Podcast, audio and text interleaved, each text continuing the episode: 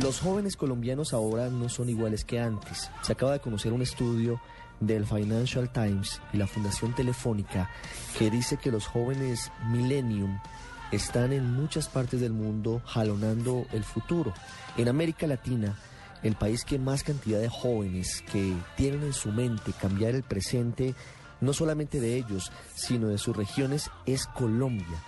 El 27% de los líderes del milenio entre 18 y 30 años están en nuestro país y lo hemos escuchado, no solamente en los deportes, con Nairo Quintana, con Catherine Ibargüen, con Mariana Pajón, sino también en otras disciplinas como en los negocios y el emprendimiento con Juan David Aristizábal.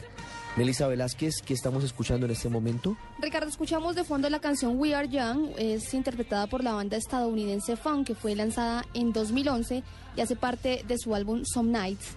Esta canción ganó premio en los Teen Choice Awards a Mejor Sencillo en 2012 y este año ganó Grammy a Grabación del Año, Canción del Año y Mejor Interpretación Vocal Pop, Dúo o Banda. Y la traemos hoy a colación porque es una canción que ha marcado definitivamente a los jóvenes por su fuerza, por la letra de la canción y lo inspiradora que ha resultado para muchísimos jóvenes en el mundo. ¿Sabe qué dice Ricardo? Esta noche somos jóvenes y vamos a conquistar el mundo. Esto es We Are Young con Fun.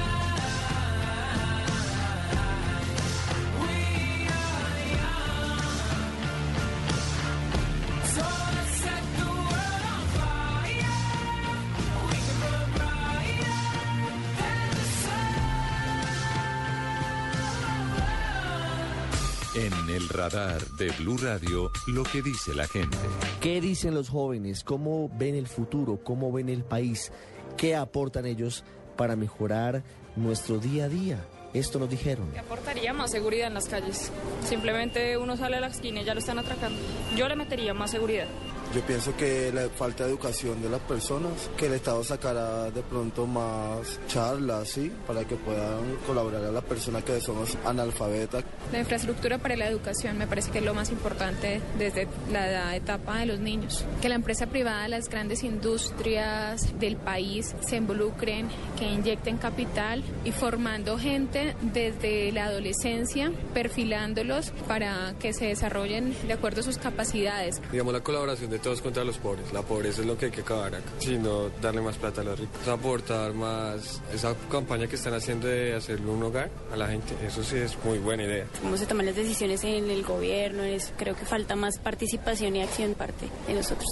Generación de empleo, porque el, lo que prometían la apertura de, las, de los TLCs con diferentes países no se generó, que era mayor empleo, sino básicamente esos empleos están yendo a otros países y aquí simplemente está quedando un consumo.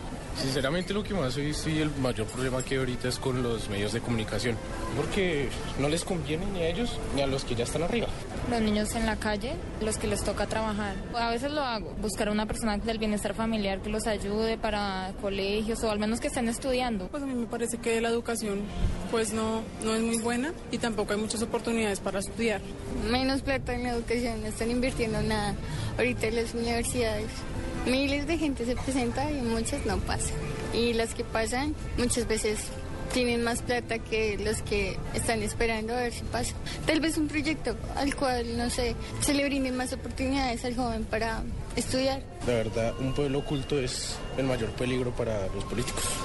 Que el pueblo también elija esa libertad que pueden tener para expresarse.